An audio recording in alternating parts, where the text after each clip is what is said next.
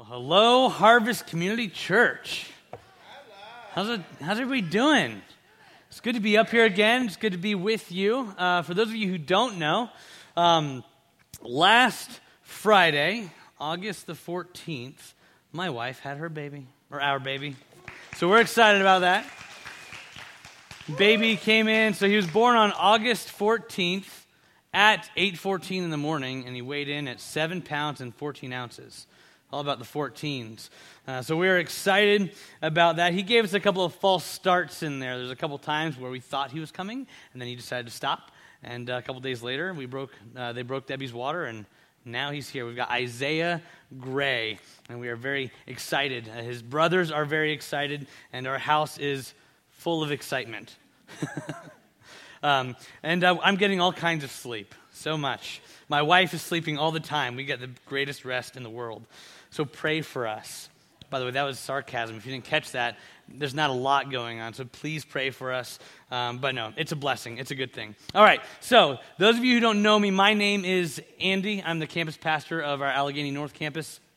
And uh, to we, as you know, if you've, if you've been coming for a little while, uh, you'll know that we've been in Romans chapter 8 together. And I really hope that you've been enjoying this series throughout the summer and experiencing all the riches and the, just the beauty of Romans 8 and what all it has to offer for the Christian life. And last week we took a short little break um, to hear from Pastor Mike. He, he had some things on his heart that he really needed to share. It was really a timely message, a very important message, um, and I really hope that you had a chance to hear it. If you weren't here last week, please go online, go on the app. If you're, if you're subscribed to our podcast, go listen to uh, that sermon last week. I think it's very timely, um, and it's a very helpful message for us in our crazy world times that we are currently living in. But this week, we're back in Romans chapter 8, and my text tonight is Romans 8, verses 28 to 30. But I will also be uh, reading the two verses that Pastor Mike have preached on last week. I'm not going to get. Um, I'm not going to get into them as much as the text I had, but I would like to read them for uh, the sake of context. So, if you will, turn with me in Romans chapter 8, verses 26 through 30, and we will get started. Likewise, the Spirit helps us in our weakness, for we do not know what to pray as we ought. But the Spirit Himself intercedes for us with groanings too deep for words. And He who searches hearts knows what is the mind of the Spirit, because the Spirit intercedes for the saints according to the will of God. And here's our text. And we know that for those who love God, all things work together for good, for those who are called according to his purpose. For those whom he foreknew, he also predestined to be conformed to the image of his Son, in order that he might be the firstborn among many brothers. And those whom he predestined, he also called. And those whom he called, he also justified. And those whom he justified, he also glorified. So, the, the our, our, text this evening, it, it begins with these three words, and we know. Paul is beginning about the, it begins by letting us know that there's something that we can know about. What, what's about to be said here is absolute. It is something that we can take to the bank. There's solidarity here. If there's nothing else, we can know this for sure. And this kind of reaches back uh, to uh, verse 26 where it says, you know, there are some things that we don't know. For example, we don't always know how we ought to pray like we should. So the Holy Spirit helps us. But in spite of that, there are things that we can know and know for certain. And that is what Paul is getting at here. So Paul begins, and we know. This is absolute. For those who love God, all things work together for good. Now, before I go any further, I want to make sure that we before I unpack all things work together for good, I need to demolish some marketable cheesiness that has taken place um, in, in the church with that verse. I'm sure you guys have heard it before, and you've probably seen it on mugs and plates and Thomas Kinkade paintings and um, a host of other things. And, and the well meaning friend who's trying to comfort uh, somebody who's hurting with those words all things work together for good for us to truly understand that, the first thing we must do is contextualize that phrase. Who is Paul writing this to? Who is he addressing? Who is the recipient of that promise. It's for those who love God. And, and, and to, for somebody, it's for those who love God, and, and because not all things work together for good for those who hate God. And when I say those who hate God, I'm talking about anyone who refuses to repent and believe the gospel of Jesus Christ. If you don't want anything to do with Jesus, you don't want to know, you don't want anything to do with, with repentance or any of that, and you would just rather God kind of stay out of your business, then you stand opposed to him. And so this text does not apply to you if you are that person. It is for those who love God. Now, before I go any further, I want to make sure you know something if you are here tonight and that's you, you don't really want God involved in your life. You don't want um, that whole repentance thing and the gospel thing. If that's not like your thing, and, and if that's you, you need to know something. Our, the God that we serve loves to save sinners. He loves to save sinners, and He puts out an invitation to anyone, anyone anyone anywhere who would come to him and repent and believe in the Lord Jesus, he will be faithful to save you. That goes out to anyone. And I don't care what your background is. It doesn't matter how many bad things you think you've done. If you come to the Lord Jesus in repentance, he will forgive you. He is faithful to then give you his Holy Spirit and begin to make you into a new creation. We serve a good and gracious God. And, and if you want and if you want all things to work together for good in your life, then come to Jesus. Now, I realize that that sounded like a sales pitch. Um, and it may si- sound that way. And who wouldn't take that offer, right? Who wouldn't take the offer? You know, if you want everything to work out together for good in your life, come to Jesus. But wait, there, there, there is some more because we need to unpack what that means. Because most of the time, when people say that, they don't really understand what it means that, that what, what that good is that is being worked out. And we're going to unpack that and look at that um, we're going we're to dig into that a bit more. But before we do that we need to make sure that we have a good understanding as to what it is to mean to love god because that's who this is addressed to right? So what does it mean to love god? Do you love god and if you're not sure what that looks like, Jesus tells us that if you love him, if you want to be his disciple, if you want to follow him, then Luke chapter 14 tells us that we need to count the cost to count the cost because to be a disciple of jesus is, is not a joke. We're, we're, not this isn't a candy uh, cotton candy parade. This is something this is a serious thing. There are pastors all over the world that are suffering persecution because of their faith. This isn't just something that you just sign up to do. You need to pay attention. Count the cost. What's this going to take?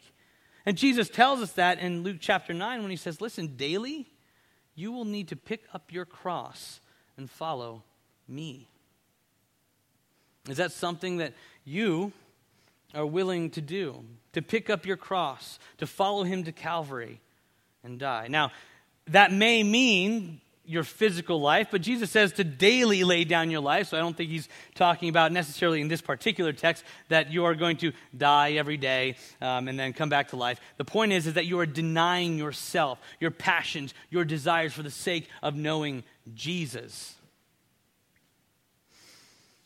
And Paul says that those who follow Jesus, who are willing to die, all things are going to work out together for good.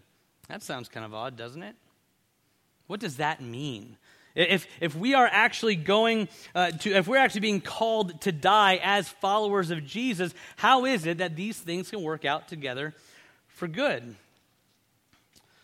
Well, that inspirational quote seems to kind of be going away, right? Because, I mean, now that we know that to be a Christian is a call to die, it's what's working out together for good. Well, that is still an inspirational quote, but only to those who love God. Because there's nothing more in all of the world that we would rather do as Christians, as people who love God, people who treasure Christ above anything else. There's nothing more that we would rather do than to pick up our cross and die next to our King. And so if you're a if you call yourself a Christian, that means that you are willing to yield control and the control of those and, and, and you're, you're, you're willing to let go of your need to control your life and the life of those around you because you belong to Jesus. You've denied yourself. Your passions, your desires are gone. And Paul continues, and we are going to come back to this because there's a lot more to unpack, but we're going to get through verse 28, and then I've got some observations we want to look at. So Paul continues, we, we know that we know for certain that for those who love God, all things work together for good for those who are called according to his purpose. Now, for those who are called is the same. It, uh, the, for those who are called and those who love God, they're one and the same person. They're, they're, talking about the same people. If you if you love God, you've already been called by God. And then God finishes out. Or sorry, then Paul finishes out verse twenty eight by saying, "According to His purpose." Now, there are, there are two things in verse 28 that, I, that, that we're going to look at these two observations. The one is that there is indeed an ultimate good for the people of God. And there is a purpose that's uh, underlining that, that's kind of motivating that. And we're going to get to that at the end. But let's look at this ultimate good that's in store for the Christian. Now, as I mentioned before, the observation is sometimes and often grossly taken out of context to mean that God will give you whatever you want. And we all know how that goes. I mean, if, you have a, if you're a parent, you know that if you were to give your kid everything that they ever wanted, they'd wind up overstimulated, sick, and if, you're anything, if they're anything like my boys, probably dead. I can't tell you how many times I've pulled my kids away from the street or, or stopped them from jumping headfirst down a stairway, which, by the way, my, he's now my middle child did and had a huge head injury. That was horrifying. So much blood out of a, out of a head injury. And it looks way worse than what it was. I'm holding my kid. It's, anyway, the point is, is that if we gave our kids everything that they ever wanted, that's not good for them. Now, as parents, we have a pretty good idea as to what their ultimate good would be. We have an idea as to uh, what needs to happen for them to secure their ultimate good. I know that it's probably for their good that I don't let them take a fork to an electrical outlet. It's probably a good idea not to let them do that, to not let them play in the street. Now, there are exceptions. There are some, we're not perfect. A lot of parents do make mistakes. However, uh, how, However, for the most part, in spite of ourselves, we, we do a pretty good job. Most of our kids turn out all right. So imagine with me how much better God is at securing good for his children. Because that's what he's promising. That the, there, there is an ultimate good for his kids. And, and God not only corrects us when we need it, He's sovereign over our circumstances. And that's something that no human parent can boast. So God is actually not just good, He's very good at securing good for His children. But again, we come to the question what is that ultimate good? Verse 29 is kind of the key to this whole text, and it's going to give us that answer.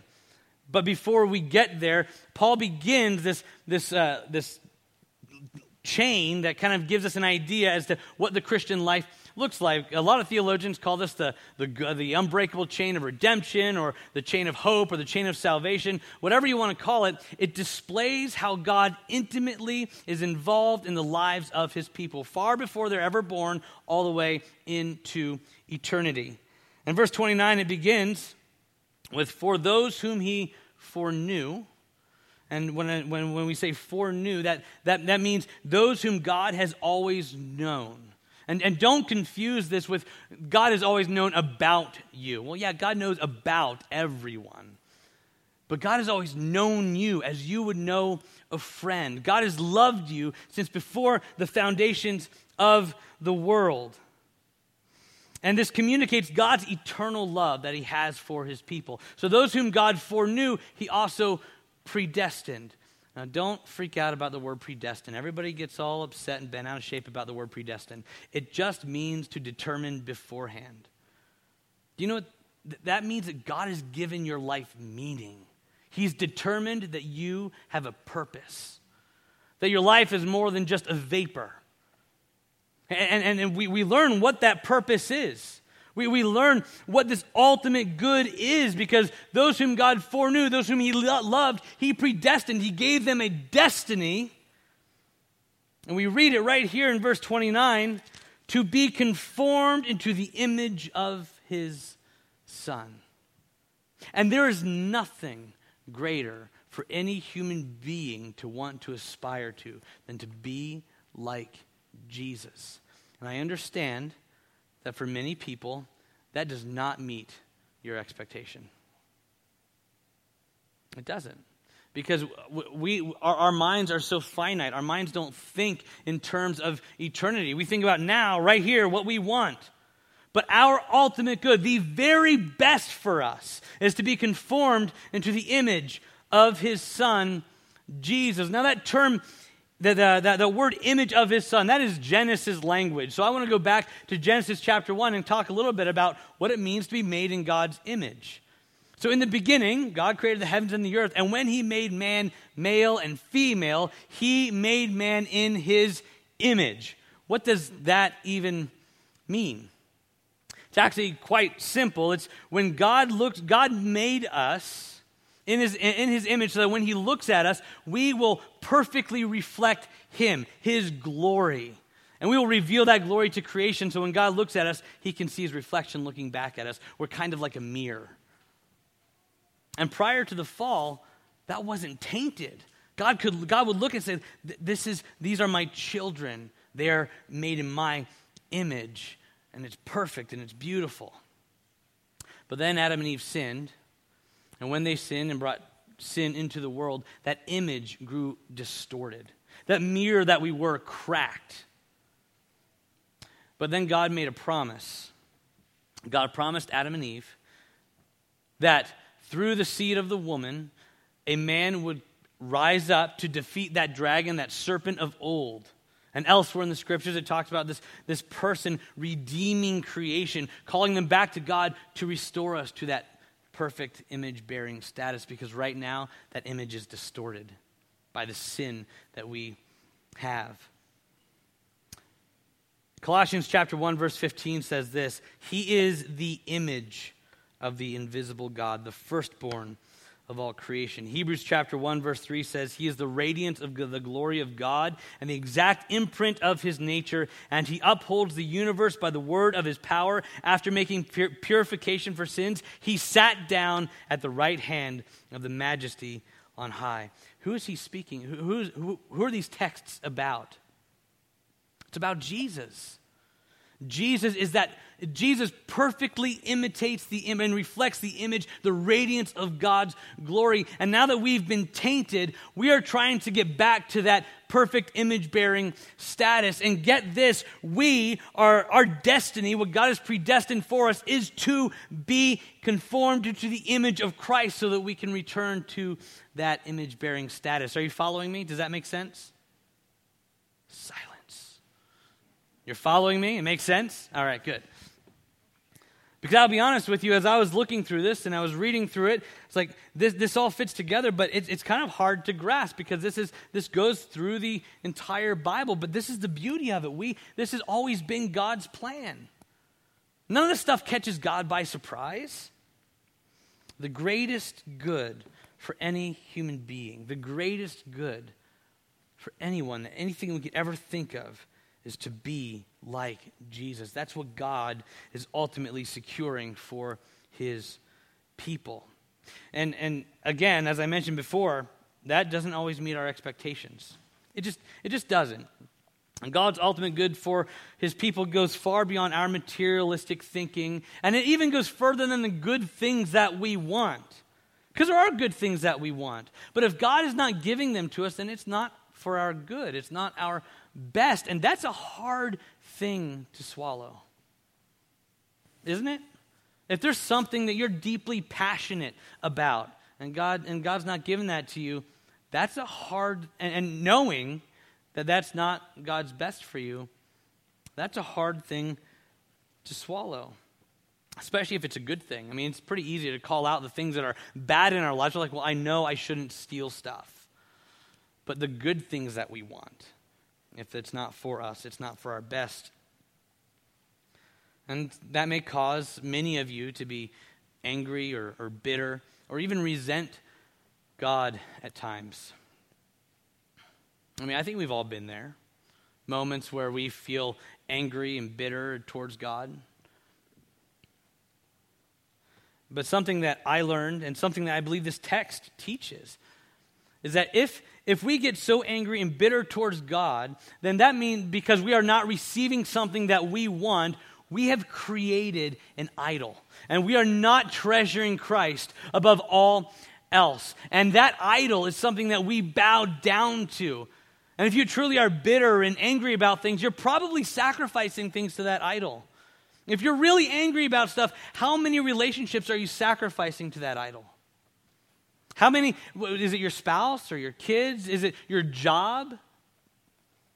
What are you sacrificing at the feet of the idol that you created? And I, if that's you tonight, I, I urge you to come to Jesus and repent.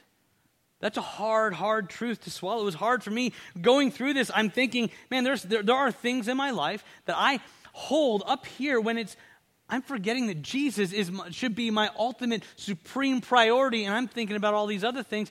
It is time to lay down that idol and destroy it. So let's repent of that. Now, God uses, as, as He secures our good, God uses wicked and evil circumstances to create that good. And I heard somebody say recently, and I, I thought this was amazing. See, if, if you take if good if good and evil were people, right? Good is all the beauty and the wonder and the happiness and the joy. That, that characterizes good. And then the evil, it's, it's arbitrary, it's secondary, it's, it's parasitic, it's all these evil things. And God is so sovereign over that that He looks at evil and says, and you will serve good. Because God works all things together for good. And there are numerous illustrations in the Bible that teach this, but I'm going to look at two. The one I think is one of the most obvious how God works all things together for good, even the bad stuff. And this story is found in, Gen- in the last part of the book of Genesis. It covers the last several chapters of Genesis. It's about a guy named Joseph. You guys all know who Joseph in the coat of many colors? Everybody knows who that guy is? Yeah? So Joseph is the great grandson of Abraham. His father is Jacob, who will later be called Israel. That's where we get the 12 tribes of Israel, the name for the nation state of Israel. And he's got one little brother, an older half sister, and 10 older half brothers. And, jo- and Jacob, Joseph's father, loves him. He loves him more than anybody else in the family. And instead of keeping that to himself, he decides, you know what? I want to make sure that everybody knows that he's my favorite. So he buys him this beautifully designed coat and lets, J- uh, lets Joseph wear it. Drives a wedge between him and his brothers. And then one day, Joseph wakes up and he's got these two dreams that he's really excited about. And just to drive the wedge home, he tells his brothers all about him. And they indicate that one day his brothers will bow down before him. They got real excited and happy about that, I'm sure. So excited that they decided, well, I think it's time to go ahead and just kill Joseph. And so they took him, prepared to kill him, and then they were like, well, no, let's not do that. Let's be a little bit moral than killing him. Let's just throw him into this empty well and, well and leave him for dead. Excuse me. But then after a little bit, they decided, you know, we could probably make some money off of this guy. So they pull him up out of the well and they sell him into slavery. Now, if you're Joseph, how do you think you'd be feeling right now? My brothers just tried to kill me. They left me overnight in an empty well. What's going through his mind? They sold him into slavery, and then he winds up in Egypt, sold to an Egyptian uh, official named Potiphar. Now, while serving Potiphar, Joseph was very obedient, he was gracious, he actually had a really great reputation with Potiphar, so Potiphar promoted him, made him head of his household. But one day, Pharaoh, or Potiphar's wife thought Joseph to be very attractive, and so she attempted to seduce him. And Joseph, being the devout follower of God that he is, said, I, I will not sin against God. And so she framed him for rape, and he got thrown in prison. Again, Joseph has been, his life has been endangered by his own blood, flesh and blood. He's been thrown in a well He's been sold into slavery, and now he's going for prison for something he didn't do. Do you think that you might be asking, God, don't you love me? What did I ever do to deserve this? Some years go by as Joseph's in prison and two servants of Pharaoh are thrown in jail. And one night, these two servants have dreams of their own.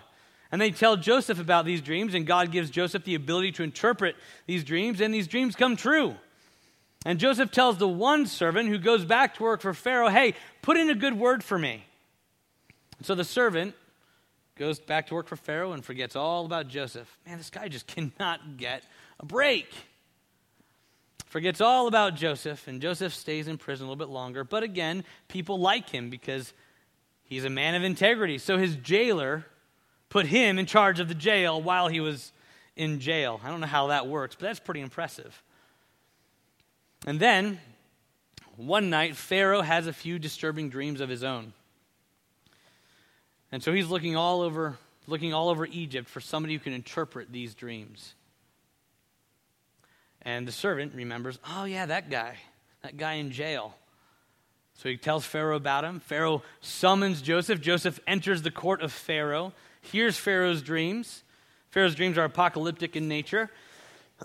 They're basically saying, they basically say there's going to be seven years of plenty, and then there's going to be seven years of famine.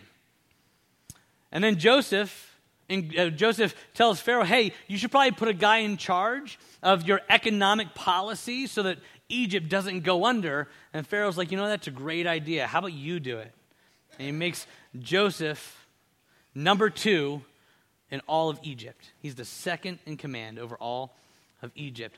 And Joseph rescues the Egyptian economy. And they prosper so much in the time of famine that people from all over the Middle East come to buy food in Egypt, including men from Canaan. That, includes that includes those brothers of Joseph that sold him into slavery. His brothers come to Egypt. Joseph recognizes them right away. His brothers don't recognize him. They probably think he's dead by now. And Joseph, long story short, kind of messes with his brothers for a little bit, but then he reveals he reveals himself to his brothers. He forgives his brothers. His brothers do bow to him, by the way. And then Joseph invites his entire family to come live in Egypt so that he can take care of them. And then Joseph, while in Egypt, Joseph's father passes away. And after his father dies, Joseph's brothers are fearful for their lives, thinking, now that our father is dead, Joseph will now ex- uh, execute his vengeance upon us. Listen to what Joseph says to his brothers, found in Genesis chapter 50, verses 19 to 20. Joseph says, Do not fear.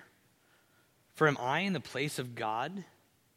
As for you, you meant it for evil. You meant evil against me, but God meant it for good, to bring it about that many people should be kept alive as they are today.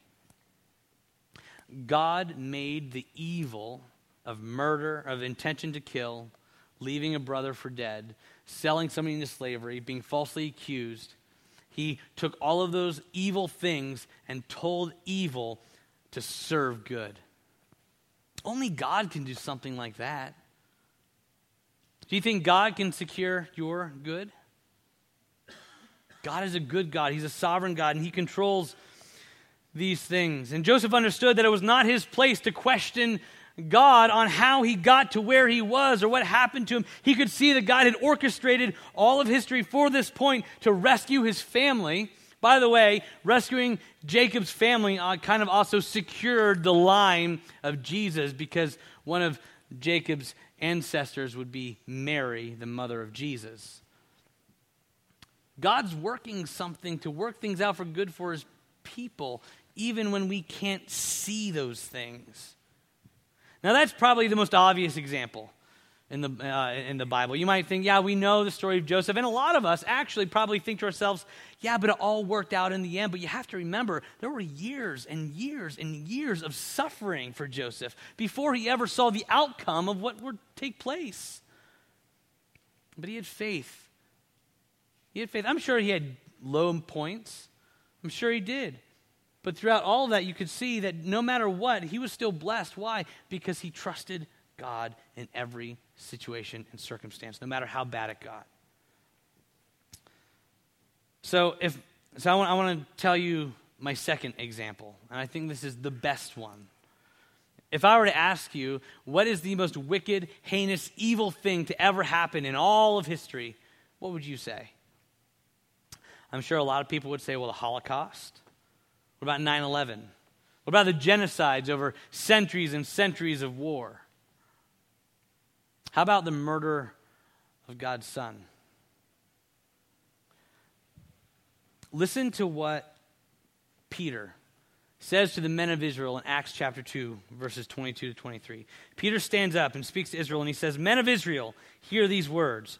Jesus of Nazareth, a man attested to you by God with mighty works and wonders and signs that God did through him in your midst. As you yourselves know, this Jesus, delivered up according to the definite plan and foreknowledge of God, you crucified and killed by the hands of lawless men. This was God's definitive plan all along to crush his son so that many people may remain alive as they are today.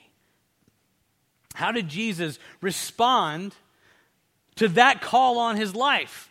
This was God's plan for his life. His plan was to come to earth and die. That's what he was meant to do. Jesus was captured, mocked, tortured, and crucified. The perfect, holy, spotless Lamb of God who never did anything wrong in his life suffered a traitor's and murder, a traitor's death. How did Jesus respond to this call? Well, we know in Matthew chapter 26, we find Jesus in the Garden of Gethsemane. He's pouring his heart out to his Father. And he says, If it's possible, remove this cup from me. Nevertheless, not my will, but your will be done. Furthermore, Hebrews chapter 12, verse 2 says, Looking to Jesus, the founder and perfecter of our faith, who for the joy that was set before him endured the cross, despising the shame, and seated at the right hand of the throne of God. Jesus was able to find joy in his crucifixion. Now, I'm sure Jesus was not feeling joy in the act of being crucified, but he was finding joy that was set before him. He, he knew what his crucifixion was accomplishing. It was accomplishing the atonement for his people, for his bride. He was buying his people back to reconcile them to God so that that image bearing status can be restored. And we are called to imitate Christ, to suffer like Christ suffered. Philippians, did I say suffered? Suffered. Philippians chapter 2, verses 5 to 8 says this Have this mind. This is the mind you should have among yourselves, which is yours in Christ Jesus, who, though he was in the form of God, did not count equality with God a thing to be grasped. For us, that means that stop trying to be God in your life. Stop grasping at what, stop trying to be equal with God. Say, God, I don't like what you're trying to tell me to do. He's God. Trust Him. Let Him do His thing. He's better at it than you are. By taking the form of a servant, being born in the likeness of men, and being found in human form, he humbled himself by, by becoming obedient to the point of death, even death on a cross. We imitate Christ. We have the mind of Christ, and we respond to our suffering the same way that Christ did. We humble ourselves before God, and we submit to his will. Now, we uh, just making sure that you're tracking along with me. The reason we're talking about suffering is because suffering is kind of the incubator where we become conformed into the image of Christ. You know, if, you, if you're, does anybody whittle? Anybody here whittle? Anybody? Nobody whittles? Okay. If you're carving something out of a block of wood, it takes sanding, it takes polishing, it takes chiseling. You're taking pieces and chunks out, I'm sure. And if we are being formed in the image of God, those things are happening to us. We're being sanded, sanded down, we're being polished. There's some chisel work that needs to be done. And that is painful. But that is how we become conformed into the image of God. And that is the the image of Christ, and that is the ultimate good that God has for us. Now, it is impossible for us to become like Christ on our own. We, we, we can't just think, you know what, today I want to be like Christ. And we just kind of start chiseling away at ourselves. We have a skewed view of what the image of Christ is, so God begins to do that work in us. And if you'll recall, so so far, um, we've seen that God foreknows. We saw that God predestined, and if you'll notice, He is the one initiating. He foreknew, those He foreknew, He predestined, and that all happens in eternity past. But now we're going to move to the present. Those whom He predestined, He also called. This is the gospel call on the life of the believer. And for each of us, that, that, that moment of conversion is a little bit different. Some of us remember those moments, some of us don't, but it's when that calling takes place. You see, the Bible tells us that the, when the, that the sheep of Jesus know his voice. So when Jesus sends out that gospel call saying, I've got good news. I'm here to rescue you, to save you. Repent and believe the gospel. His sheep will hear his voice and come running. Who's the mouthpiece that Jesus uses? Who is his bullhorn? It's his church. Romans chapter 10, verse 14. How will they hear if they don't have a preacher? How will they have a preacher if he is not sent? We go out and we proclaim to all of, the, to all of creation the good news of Jesus Christ. This is the effectual call on the believer. And we know that it's an effectual call, that it works, that something actually happens and takes place because of what, it, what comes next in the link. Those whom God foreknew, he predestined. Those whom God predestined, he called. And those whom he called, he justified. If God calls you, he will justify you. Now, I, I talked about justification a bit more length a couple of weeks ago, but just, and I don't have a lot of time to go through all of that. It's a, that's a big piece. But just know this when you are justified, it is God declaring you righteous because of what Jesus has done, not because of anything that you've done. You've done nothing but contribute to your need to be declared righteous.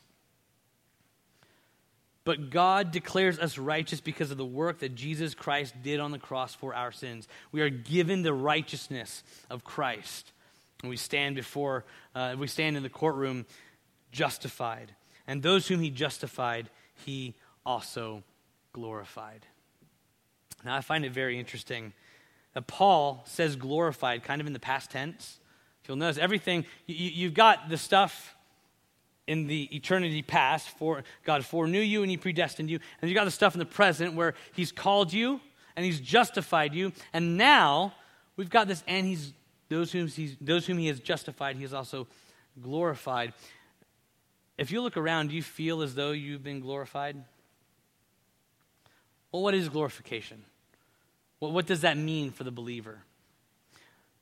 Glorification is, is when you receive, is when Jesus comes back and you receive that new body that new physical body. It's when the tears will be wiped away from your eyes. It's when you're not going to have that pain or turmoil anymore. It's when Jesus comes back and you'll be in his presence forever. Ultimately, it is you being restored to your perfect image bearing status.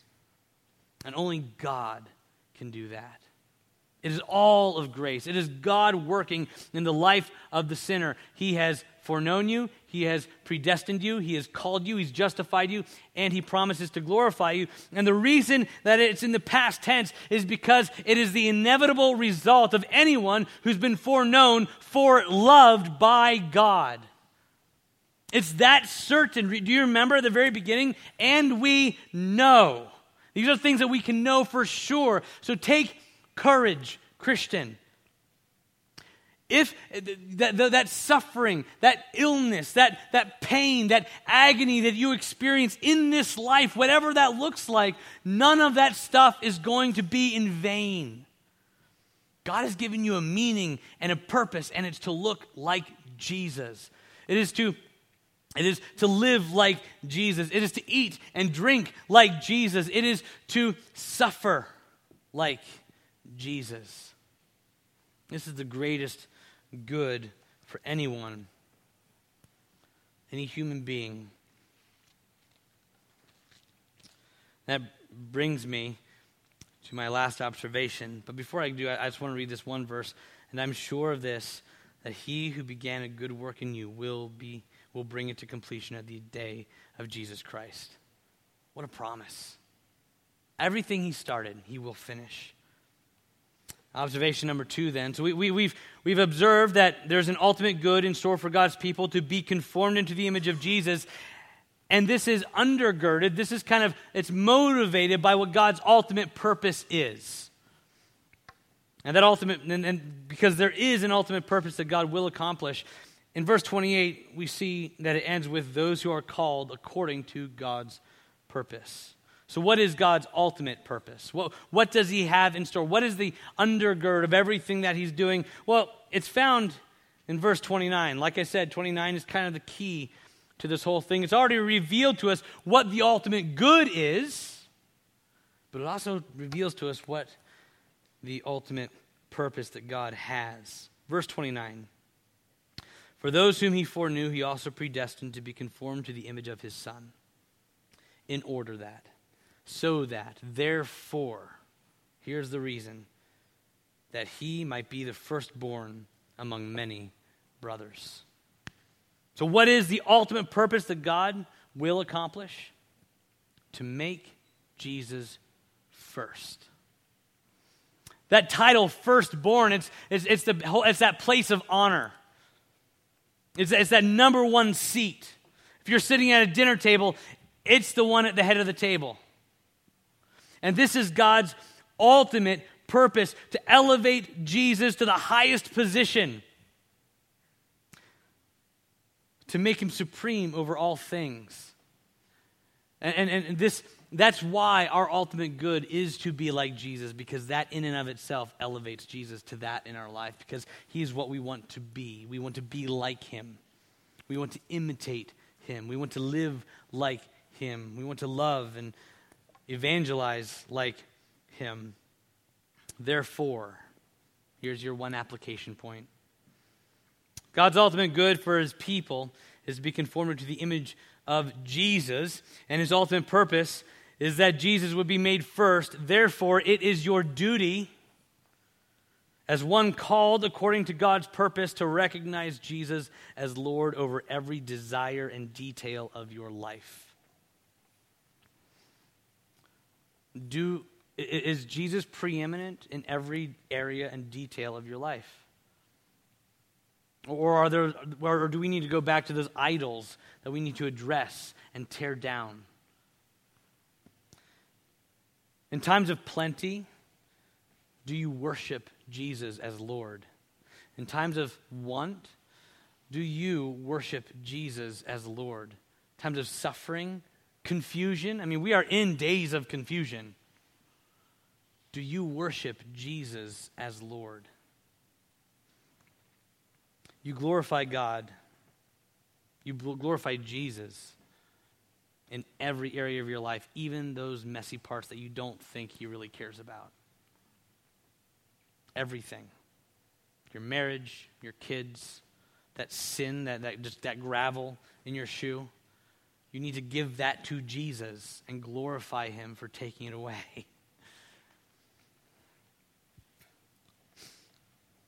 If that is God's aim, to make Jesus first in all things, not us, not our own desires, not our own passions, not our own interests, but the glorification of Jesus Christ, then it should be our aim. I mean, how often do we pray? This, how often do our prayers sound like this? My kingdom come, my will be done. God, give me what I want. Jesus taught us to pray, Your kingdom come, your will be done on earth as it is in heaven. That should be our default. Why? Because that was Jesus' default. He glorified the Father. And just as he glorified the Father, we should glorify Jesus. I'm going to close with a, with a series of texts, and I don't remember if I had them put this on the screen or not. But I'm going to mash them all together. Colossians chapter 1, verses 16 to 20, Hebrews chapter 1, verses 6 to 13, and Philippians chapter 2, verses 9 to 11. I think that they speak directly to the preeminence of Christ. And every time I read through these, because I read through them a couple times today, I can't help it. I have to say amen at the end. So I'm going to say it again today because it's amazing who and what Jesus is and he thought about us. For by him, that is Jesus, all things were created in heaven and on earth, visible and invisible, whether thrones or dominions or rulers or authorities. All things were created through him and for him. And he is before all things, and in him all things hold together. And he is the head of the body, the church. He is the beginning, the firstborn from the dead, that in everything he might be preeminent. For in him all the fullness of God was pleased to dwell, and through him to reconcile to himself all things, whether on earth or in heaven, making peace by the blood of the cross. And again, when he, when he, that is God, brings the firstborn, that's Jesus, into the world, he says, Let all God's angels worship him.